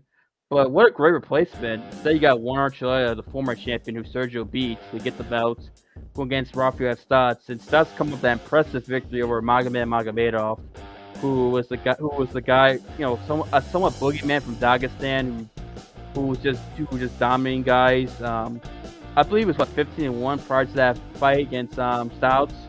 A guy Yeah. who the guy always took dudes down, just dominate guys, and he out wrestled a, a high level Dagestani wrestler, which you don't see often. It just shows how good Rafael Stots is. I mean, Stots is like phenomenal. The guy is 17 1. He's only lost to Mar- Merab um, Devisheli. If, he, if that's how you pronounce his last name, his last name is. Devish, uh. Devishweli. There we go. That's his only loss of his career back in back in 2017. Other than other than that, he's won every fight, and he's and he trains with um Sergio Pettis and Duke Roufus. So I mean, Stouts. You know how his game is wrestling. Good Yep. wrestling. If you're and Archuleta's gonna have to step those takedowns, or at least give him submission threats. If he can do if he can do those things, Archuleta is the better stand-up fighter of the two. Personally, I mean, he trains with T.J. Dillashaw. He's T.J. Dillashaw's main sparring partner. I have to tell you about how good Archuleta is striking. If he's trained with Dillashaw in terms of sparring all the time, he's Dillashaw's number one sparring partner, and he was the Oh, former yeah. Exactly. He was the former bantamweight champion too, 25 and three. Very good, very good. I mean, the guy's got you know he's got 11 knockouts, TKOs, and also 13 decisions. So if he does, you know, he tends to you know could go for decisions, but he can knock you out too if he ha- if it's there. And like I said, very good striking. Even fights he doesn't get finishes, he still tends to have great striking too, and good and you know decent footwork, and, but great striking. I mean, he's a very but he, but he can go for takedowns too. He's not exactly a one-dimensional fighter, uh, Archuleta. He can do other things, but his strength is striking, and he's a better striker the of between him and Stouts. I think Stouts has the advantage wrestling, so it's a wrestling striking matchup basically. Where can where this fight goes, if Stouts can take it to the ground, he should win. If Stuff the takedowns, are present submissions off his back potentially. and get it back standing, then Archuleta could probably win. This, this is a coin flip fight for me. I think I could see either one of these guys winning because it's so good, so competitive. They both come from great gyms. Like say he trains with um, not Whitman, uh, Duane Ludwig, um, Archuleta. Then you got Stouts with Duke Roufus and Roufus MMA. I mean, this is two high level guys going at each other, in my opinion. I agree with you 100%. I'm looking forward to this one, especially after that performance that Raufeon Stots put against Magomed Magomedov. It was just, it was something none of us were expecting. He came in fully prepared with that game plan, confident in knowing what he was going to do against a guy that was Boogeyman, and now he's got that that extra badge of honor on him, and he's coming in there very confident against a Juan Archuleta who he, there's no reason for him to have any lack of confidence. But we also have on the card, man, Kyoji Horiguchi versus Patchy Mix. Well, what do you see happening in that there? Because that's also part of the uh, Bantamweight Grand Prix. I forgot to mention that um, that Archuleta does come from a wrestling background, though, in um, amateur wrestling Purdue, but Stouts is a better wrestler. So I wonder that does play a factor going against a fellow wrestler in that fight. I forgot to mention that as well. But yeah, but you mentioned pa- Horiguchi and um, Patchy Mix. I Yeah. I like this fight. I love this fight. This is another excellent fight. Horiguchi, who was the champion but never lost the belt, got injured and he was stripped, and then Archuleta won, and then Pettis won, and then him and Pettis fought, and he was beating up Pettis. Basically, he was winning that fight. Then the fourth round, Pettis does a spin back um, fist that drops to Horiguchi and basically finished him, which that's something you just don't expect. I mean, it's you got caught off guard, and so those those punches It- that knock you out. hmm It's one of those like uh, overhand right. A- overhand right can catch anybody and put anyone down. Hor man, I mean Horiguchi is so good. I mean he's been very good for a long time. I mean this guy fought for the flyweight title against Demetrious Johnson, UFC. Guy who's you know was the rising and Bell- Bellator bantamweight champion. Guy who a lot of people have always put respect on his name because he is that good and the guy is very complete. Fastest. Horiguchi is freaking fast. I mean that guy. He may be one of the fastest fighters in this weight in this tournament. I think that speed's gonna be very important for him against a guy in Patchy Mix who's got very great re- um, jiu-jitsu, very great grappling. I mean, this guy, his gra- his grappling is very dangerous. Uh, Patchy Mix, like, he's got like a, I'm trying to remember his, how many submissions this guy got. This guy's got 11 submissions and 15 victories. That should tell you how good this guy is with grappling. I mean, if he gets it to the if he gets it to the ground, I mean, if he gets it to the ground, you're in trouble basically most times. Unless you're Juan Archuleta, which I give Archuleta plenty of credit for surviving the, some of those takedown attempts from um, Patchy Mix in their fights. I think he's the he's the only guy to get Patchy Mix a loss in his career. But yeah, Horiguchi, it's gonna be scra- great scrambling when when um Mix goes for takedowns, and also use your speed to avoid getting taken down general.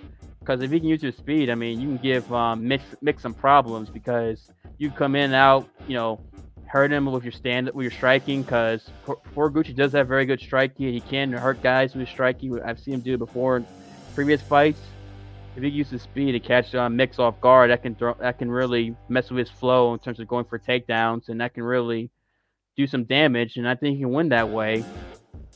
And personally, I mean, this this is this is uh, I mean, this is gonna be. Such, this is such a good fight. I mean, I love this tournament. Shout out to Bellator for making this tournament. I just can't wait for Saturday to come. This is gonna be freaking incredible.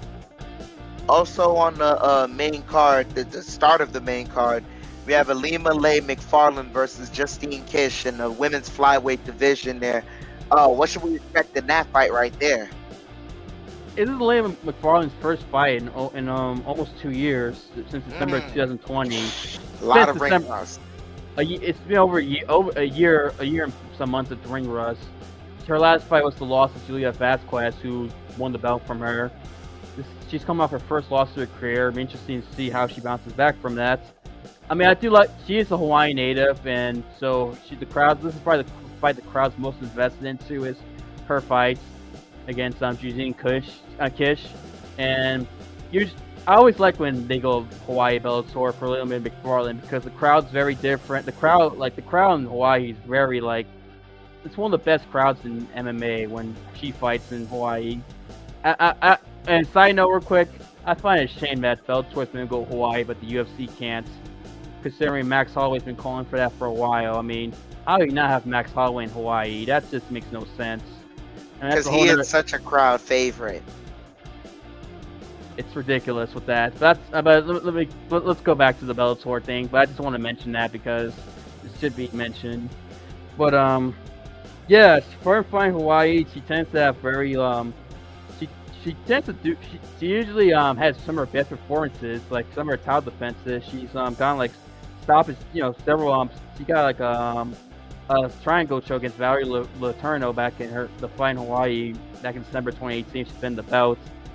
And I think against Justine Ki- Kish, she's gonna stop her, probably submit her because her grappling is pretty damn good. Um, Lynn Macfarlane, despite the layoff, I think um, Kish is a perfect opponent for her to come back against. I know Kish fought in the UFC several times. I think her last fight was in the UFC. I forget Mm. who she lost to.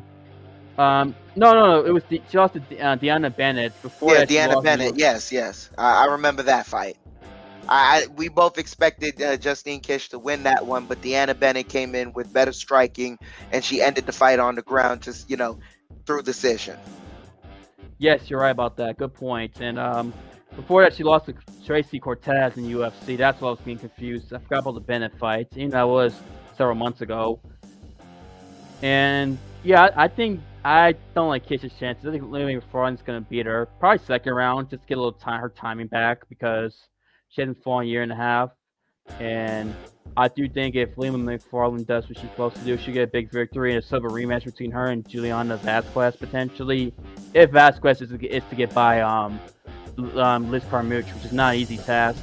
Considering Yeah. Liz Carmouche and Macfarlane are teammates, so imagine they're probably working together. Maybe she's telling Carmouche about things about Vasquez as well.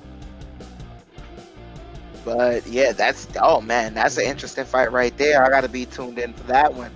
But then, ladies and gentlemen, that's it. That's the uh, end of the main card for Bellator because you, you still got the, the the counter up. Yep. It's, It's just one here. left, right? One left. Yes. I'm gonna only say this one time. Uno. The preliminaries for Bellator are on YouTube on the Bellator channel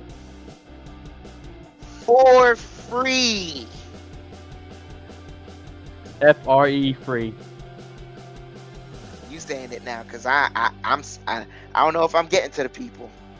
No, I, I think you are now. It's, it's think I- free. It starts at I believe what eight o'clock on the eight o'clock on YouTube for the prelims. Most And definitely. And the prelims got some good fighters. I mean, one matchup I'm interested in seeing, and I'm surprised. I didn't know he was in Bellator. Was Yancy Medeiros? I had no idea he was in Bellator. I was kind of surprised when I looked this up. Like Yancy's in Bellator. He he been Awesome. UFC for a while, for a while now. Had some good, had some success. Had his ups and downs in the UFC, but he's going against Emmanuel Sanchez, a guy in in the lightweight division, a guy in Emmanuel Sanchez who was a title challenger. Let's not forget he was in the semifinals of the um featherweight tournament before losing to Patricio Pitbull in the first round via uh, via um, submission. And 2021 was not a great year for him. He lost three fights. Great, all of them were to good fighters. I mean, Pitbull, Mads Burnell, we know how good he is. So another guy we didn't mention for the probably Pico or um McKee or to fight next potentially in you know their fights. Mads Burnell, also Jeremy Kennedy, is a pretty talented fighter as well in the um featherweight division. So he's hoping to turn around um, this year, turn around, make 2022 a, a good year. Going up in weight class, maybe he feels like maybe he thinks he can do better in- in the in a different weight class. Maybe because he's he's not like he's not like a he's not uh he's not small for 155. I'll say that he's 5'9", so 5'9", 155 can is pretty decent size. Yeah. And hope maybe he can turn around. Go ahead. Now I was gonna say another fighter that I'm interested in in the preliminaries is Bobby King. He's been putting in some work these last couple of preliminaries in the uh i- i- in the Bellator. He's been getting uh I think two. He's coming off of two KOs now. So I'm interested to see what type of work Bobby King is gonna do. Me, yeah. Oh yeah, definitely. And I'm want to mention of um, Bobby King. That that doesn't that's in lightweight against Keon Diggs. Okay. And another fighter I want to mention in the prelims that I'm kind of surprised is um, Go- Godi Yamuchi. What's that? I might butcher his first name. Yamuchi. That? Yama Yamauchi. Yamamuchi. uh, yeah. Gyochi. I don't yeah. Gyo- Gyoti Ma- Yamanuchi. Gyoti Yamanuchi. There we go.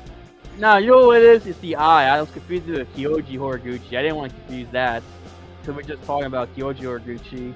I didn't want to get. That's why I got confused. But yeah, Gyoti Yamanuchi is on the. You know, he's on the. He's fighting welterweight division, going against. Um, who's he? He's going against uh, Levon um, Cook, um, Chok Choku Chokuhili. Kelly.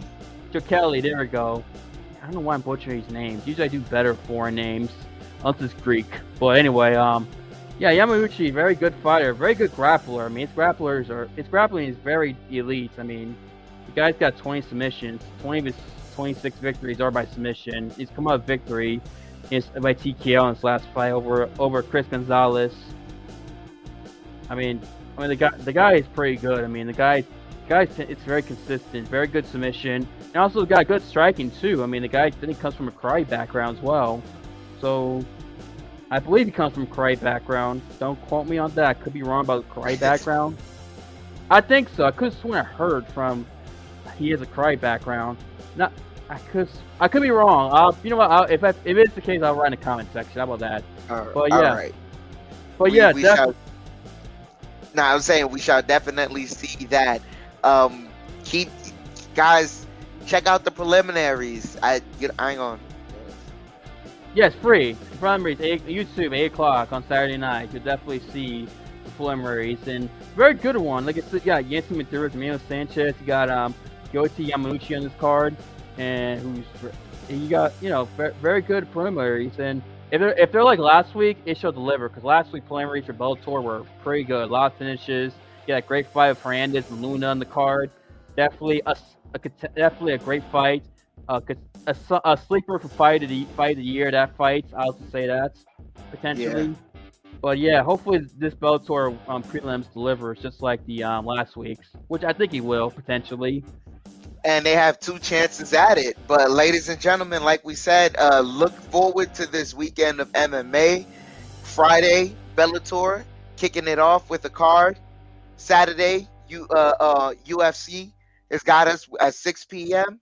They kick us off, and then Bellator gets right back to us with the second day at 8 p.m.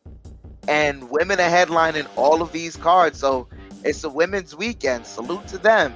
They got it on lock this weekend. Yeah, But, uh, definitely. I mean, Yeah, first go ahead. I think ever. I think it's the first time ever a UFC and Bellator are headlined by women, let alone three big MMA shows. And, you know, it's by two companies at the same time. That's a first. That's a historic. That's the first time ever. Most definitely. And we shall see what the results are. But uh uh, thank you guys so much for joining us and, and, and you know breaking down the UFC, breaking down Bellator, breaking down the fight game, point blank period, the kicks, the punches, the chokes, the grappling, everything uh, that we do, we love because we love the sport. We just love breaking it down and analyzing and seeing what could possibly be next. The big fights to come. We love reminiscing on uh, the big fights that have already happened. And uh, Austin, any last words? Um, no, it's just that it's a very busy event eventful midway weekend these these last two weeks and this week especially, and um, and looking forward. Oh, excuse me, looking forward to, to this weekend, especially the bantamweight tournament. Bellator definitely kicks off. Definitely was almost looking forward to. I think I think it's gonna be very good. I think that especially that Saturday card, I think is really gonna deliver those fans in Hawaii, and those fans definitely enjoy some very good MMA. And can't wait to see what happens. Can't wait to see Cyborg do her thing potentially? And then Macfarlane's back, the Horiguchi and Mix, and then of course Archuleta and Stouts, excellent fights.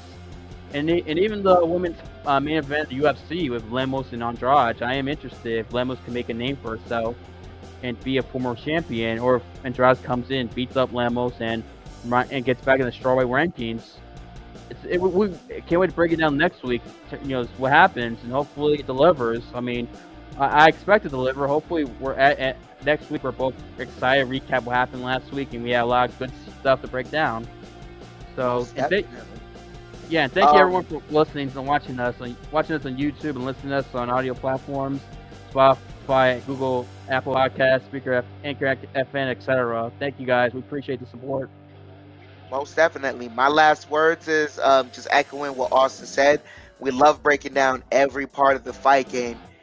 Even the boxing, even though those guys don't give us much support, I want to give a, a shout out to Errol Spence Jr. He's got three welterweight belts now, ladies and gentlemen.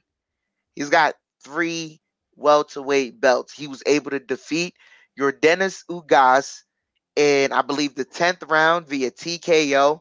I mean, uh, doctor stoppage. The doctor had to stop it because Yordenis's eye was swollen shut because Spence just kept hitting him with that uppercut, hitting him with the body shots, hitting him with the uppercut, hitting him with that jab, vicious jab, vicious straight. Errol Spence Jr. is a problem, but now boxing, it's incumbent upon you. Errol Spence has all has the three belts. There's only one other man that has a welterweight belt, and we know who that is. Make the fight. It's that simple. Terence Bud Crawford versus Errol Spence Jr. We're unifying all the belts. We're finding out who is the best welterweight boxer. It's a mega fight. And it ain't even in the heavyweight division. Make the fight. Don't mess this one up, boxing. Don't mess this one up. But from Austin, Chef Dan, thank you everyone for joining us, whether it be on the audio platform or on YouTube. Once again, we are taking questions on our YouTube platform. Just letting you guys know from now on, you guys uh, type it up in the YouTube platform at the end of the show. We will answer those questions. But thank you guys so much. Have a good night. Peace. Peace. Ladies and gentlemen, we are